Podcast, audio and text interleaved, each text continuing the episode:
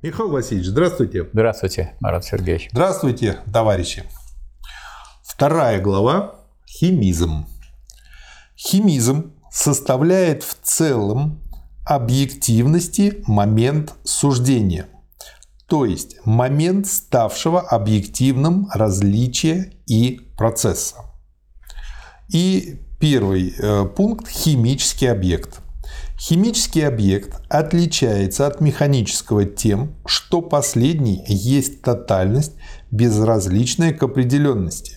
В химическом же объекте определенность и стало быть соотношение с другим, а также вид и способ его соотношения принадлежат напротив к его природе. Она таким образом есть принцип – то есть можно это считать как определение принципа тоже? Вполне. Нет, определение как принцип химизма. Ага. Потому что здесь все зависит от того, какое соотношение вы взяли. Если вы сделаете одно соотношение, будет феррум 2О3, а другое соотношение будет феррум 3О4. Да. Вот. И то же самое касается, если вы возьмете C2H5OH, там что будет? Углерод. Главное, чтобы он был. Он будет он. Если вы остальное сотрете, а OH оставите, то вы увидите, что это он. Да, и в нем и сущность, и двигатель внутренний. Но да, это вы должны принцип. понять. А формула такая C2H5OH. Да. Это самое главное, что любой человек должен вынести из школьной химии. И донести, по крайней мере, до науки логики Гегеля. Относительно выражения химизм слово химизм в кавычках, для обозначения отношения того небезразличия объективности, которое у нас здесь получилось, не следует понимать так, как будто это отношение проявляется только в той форме природы элементов, которая именуется так называемым химизмом в собственном смысле слова. В живых существах отношение полов подчиняется этой схеме. И она точно так же составляет формальную основу духовных отношений любви, дружбы и так далее. Я теперь оценил, когда вот женщины говорят, вот химия прошла. Они же такие стихийные диалектики да, оказываются. А как? Конечно, женщины больше диалектики, они рождают детей мужики больше механики, да. Да, женщины больше они химики. Же, они же матери-то, они потом мучаются. Разные роли. И от их взаимоотношений организма получаются. Да. Отсюда, так сказать, вот этот весь бред, который сегодня мы наблюдаем, когда там смена полов и так далее. Ничего эта смена не дает, потому что женщины по-прежнему рожают, а мужчины, как бы они себя ни называли, хотя хотите вы в платье оденьтесь, хотите вы, так сказать, э, поменяйте себе там кое-что угу. и так далее. От этого ваш внутренний организм не изменится, и рожать вы не будете. Да. Химический объект есть стремление снять определенность его наличного бытия и дать существование объективной тотальности понятия. Он поэтому, хотя тоже есть нечто не самостоятельное, но таким образом, что он по самой своей природе напряжен против этой несамостоятельности и начинает процесс самоопределяющим образом. Вот тут я вам могу хороший пример Давайте. привести на, собственной, э, на собственном здоровье. Угу. Я в школе знал, как э, получают из натрия, натрий OH. Угу. Вот. И где находится этот натрий? Он был в банке у нас в школе, там в банке с керосином. Вот если его достать, угу. то можно всякие опыты проводить, то сказать, в воду кидать и так далее. И вот я достал, положил себе в карман, а тут он во время как раз этой процедуры вспыхнул у меня в кармане. А люди увидели, что у меня горит, и там на меня ведро воды, и там, значит, сразу еще и натриевый ваш образовался.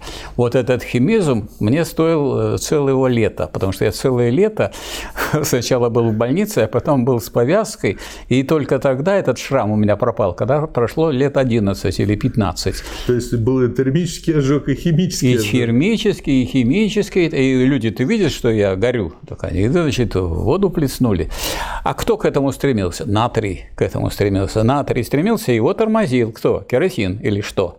Да. Так, и банка. И то, что это было не в классе, а там специально, так сказать, вот э, в той части, которая была частью преподавательницы.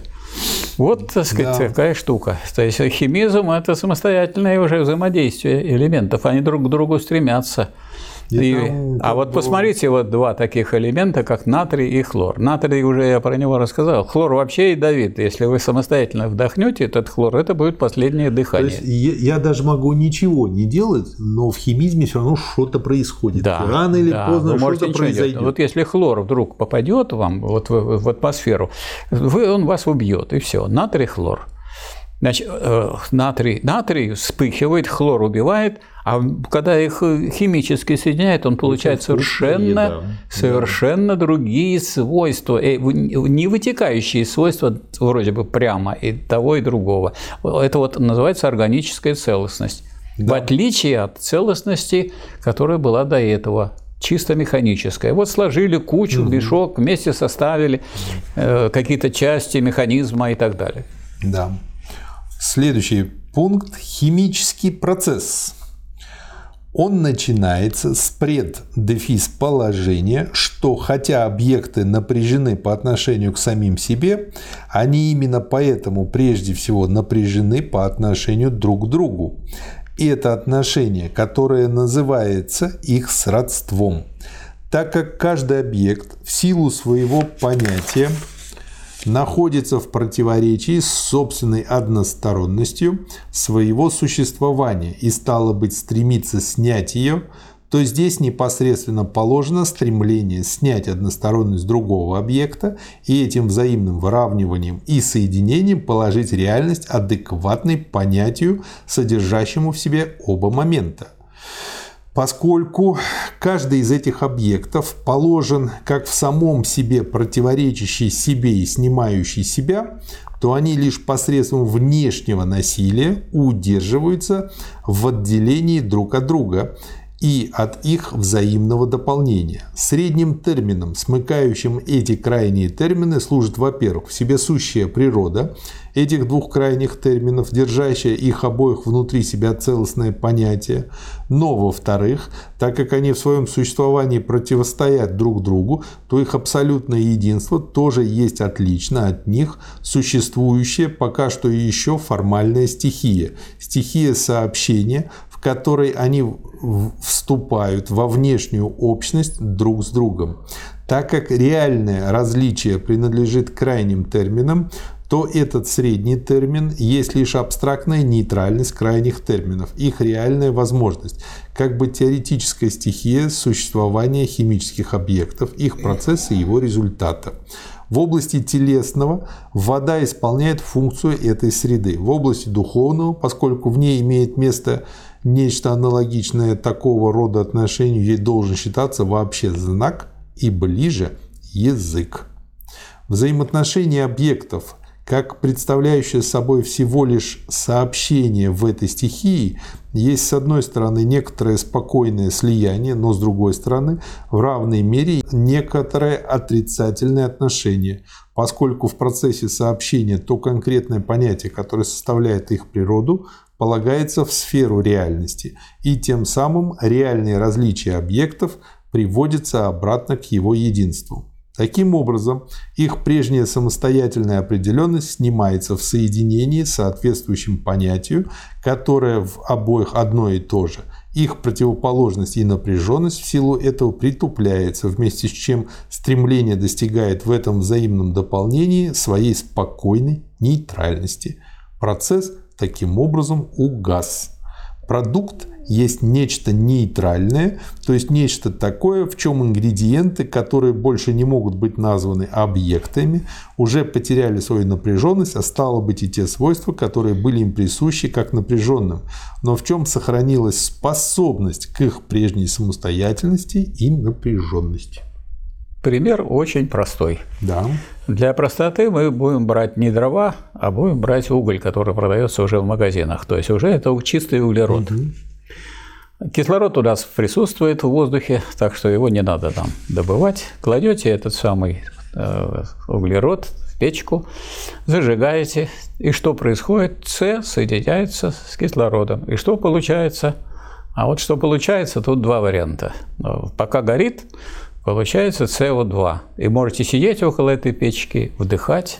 И угу. этот СО2 вам ничем не мешает, потому что у нас и так есть, например, азот, который не влияет ни на что, и он есть у нас в воздухе. И есть кислород отдельно, азот отдельно. А тут еще будет СО2, он тоже везде есть, тем более, что мы выдыхаем СО2. Но если, так сказать, кончается, так сказать, уже горение, то там вот могут появляться, появляются синие огоньки, и это значит, там выделяется СО. Идет неполное сгорание. Вот если это СО, э, если вы раньше времени закроете э, трубу, этот СО наберется, и если вы э, легли спать, этот СО, так сказать, он тяжелый газ, он поднимается медленно, и он, если вас покроет, вы умрете. Да, Поэтому угорали так. Угорали, часто. угорали. Но если вы, так сказать, вовремя э, поднялись, то вы только угорели. А если вы не поднялись, то и умер человек. И да. таких случаев очень много.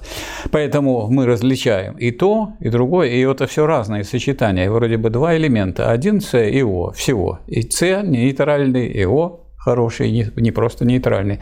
СО2 замечательный, СО вот почему у хороших Я... родителей может быть непослушный ребенок. Может быть. Далее. Процесс не загорается сам собой снова, поскольку он имел различие лишь своей предпосылкой, а не сам положил его. И, наконец, тем самым эти элементарные объекты освобождены от химической напряженности. В них была положена через реальный процесс первоначальная основа той предпосылки, с которой химизм начался. А поскольку далее, с одной стороны, их внутренняя определенность как таковая есть по существу противоречие между их простым безразличным существованием и ею как определенностью и представляется собой влечение вовне, которое расщепляет себя и полагает напряженность в своем объекта и в некотором другом, дабы иметь нечто такое, к чему объект мог бы относиться как небезразличный, нечто такое, в чем он мог бы нейтрализоваться и сообщить своей простой определенности налично сущую реальность, постольку химизм возвратился тем самым в свою исходную точку, в которой взаимно напряженные объекты ищут друг друга, а затем соединяются в нечто нейтральное через некоторый формальный внешний средний термин. С другой же стороны, химизм через это возвращение в свое понятие снимает себя и перешел в некоторую более высокую сферу. Да.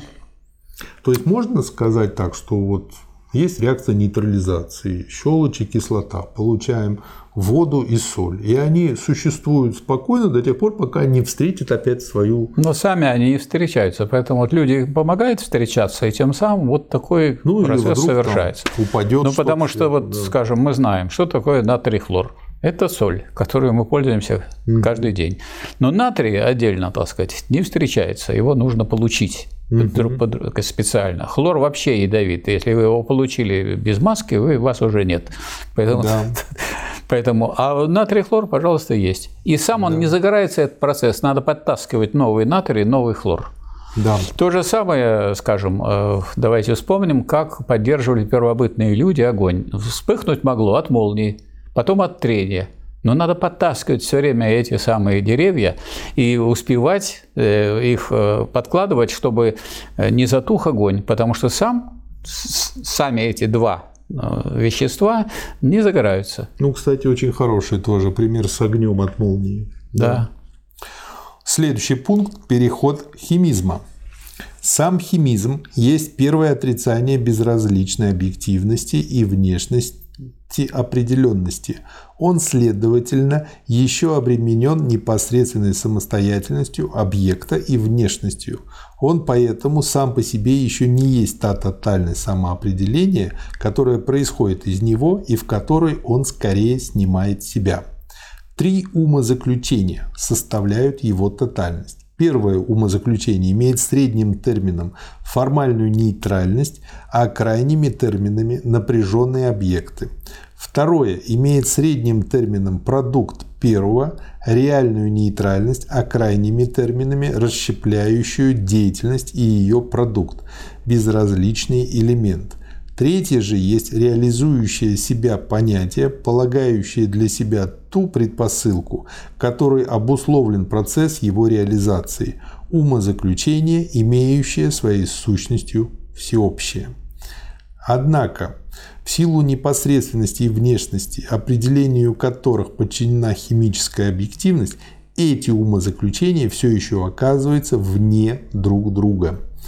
Первый процесс, продуктом которого является нейтральность напряженных объектов, угасает в своем продукте и его заставляет вновь загораться лишь при входящее извне дифференцирование. Будучи обусловлен некоторой непосредственной предпосылкой, он в ней и исчерпывает себя. И точно так же выделение небезразличных крайних терминов из нейтрального объекта, а равно и их разложение на их абстрактные элементы должно исходить от превходящих извне условий и возбуждений деятельности – но хотя оба существенных момента процесса, с одной стороны нейтрализация, с другой стороны отделение и редукция, связаны в одном и том же процессе, и соединение и притупление напряженных крайних терминов есть также и разделение на такого рода крайние термины, все же означенные моменты вследствие еще лежащей в основании внешности составляют две разные стороны –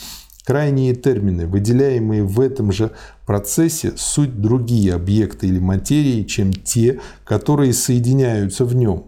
Поскольку первые выходят из этого процесса снова не безразличными, они должны обратиться вовне. Их новая нейтрализация представляет собой другой процесс, чем та нейтрализация, которая имела место в первом процессе.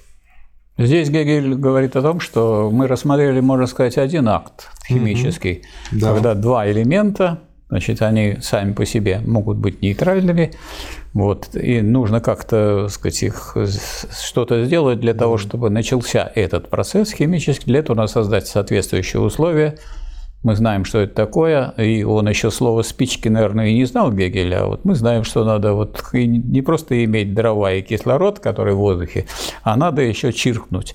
Но можно это трение просто так сказать, сделать и, и трением постепенно нагревать, нагревать, нагревать. А если кто-то думает, что нужно палку о палку тереть, никогда он не получит огонь, а делали, так сказать, палочку, с, чтобы она вращалась, тогда с такой скоростью можно добиться уголька и так далее. То есть этот процесс химический не возникает сам собой. Те элементы, которые являются э, нейтральными сами по себе, они не, когда возгораются только тогда, когда что-то сюда вмешивается, некое третье. Это третье может быть естественной силой, может быть и искусственной силой. А результат тоже может быть такой нейтральный, разные виды этого нейтрального. И тогда, если вы хотите пойти дальше, новый процесс. Так появляются все новые, новые химические элементы. И в природе и в современной химической промышленности. Да. То есть то, что Гегель так описывает, даже интересно читать, потому что те, которые химики, так бы не смогли это обрисовать. Очень философски. Хотя написано о том, как это происходит, химическая реакция, и после химической реакции появляются продукты с новыми свойствами, неизвестными ранее. А теперь, если взять эти химические продукты, да еще другие, да опять попробовать. И так можно двигаться и двигаться, и много находить, много такого, чем теперь обладает человечество. Да. В первом процессе или в первом умозаключении снимается внешний характер отношений между составляющими всю реальность небезразличными друг другу крайними терминами, или иначе говоря, снимается отличность в себе сущего определенного понятия от его налично сущей определенности. Во втором процессе или во втором умозаключении снимается внешность реального единства, соединение как только нейтральное. Говоря точнее, формальная деятельность снимает себя сначала в столь же формальных, в скобках, химических основаниях или безразличных определенностях, внутреннее понятие которых есть теперь ушедшая в себя абсолютная деятельность, как реализующаяся в самой себе, то есть как деятельность, полагающая внутри себя определенные различия и конституирующая как реальное единство благодаря этому опосредствованию. опосредствованию, которое стало быть есть собственное опосредствование понятия, его самоопределение, которое ввиду того, что понятие рефлектируется из этого опосредствования в себя, представляет собой имманентное предполагание. Третье умозаключение, которое с одной стороны есть восстановление предшествующих процессов, снимает с другой стороны еще и последний момент безразличных, в скобках химических оснований, снимает совершенно абстрактную внешнюю непосредственность, которая таким образом становится собственным моментом опосредствования понятия самим собой. Понятие, которое тем самым сняло как внешние все моменты своего объективного наличного бытия и положило их в свое простое единство, благодаря этому полностью освободилось от объективной внешности, с которой оно теперь соотносится лишь как с некоторой несущественной реальностью. Это объективное свободное понятие есть цель.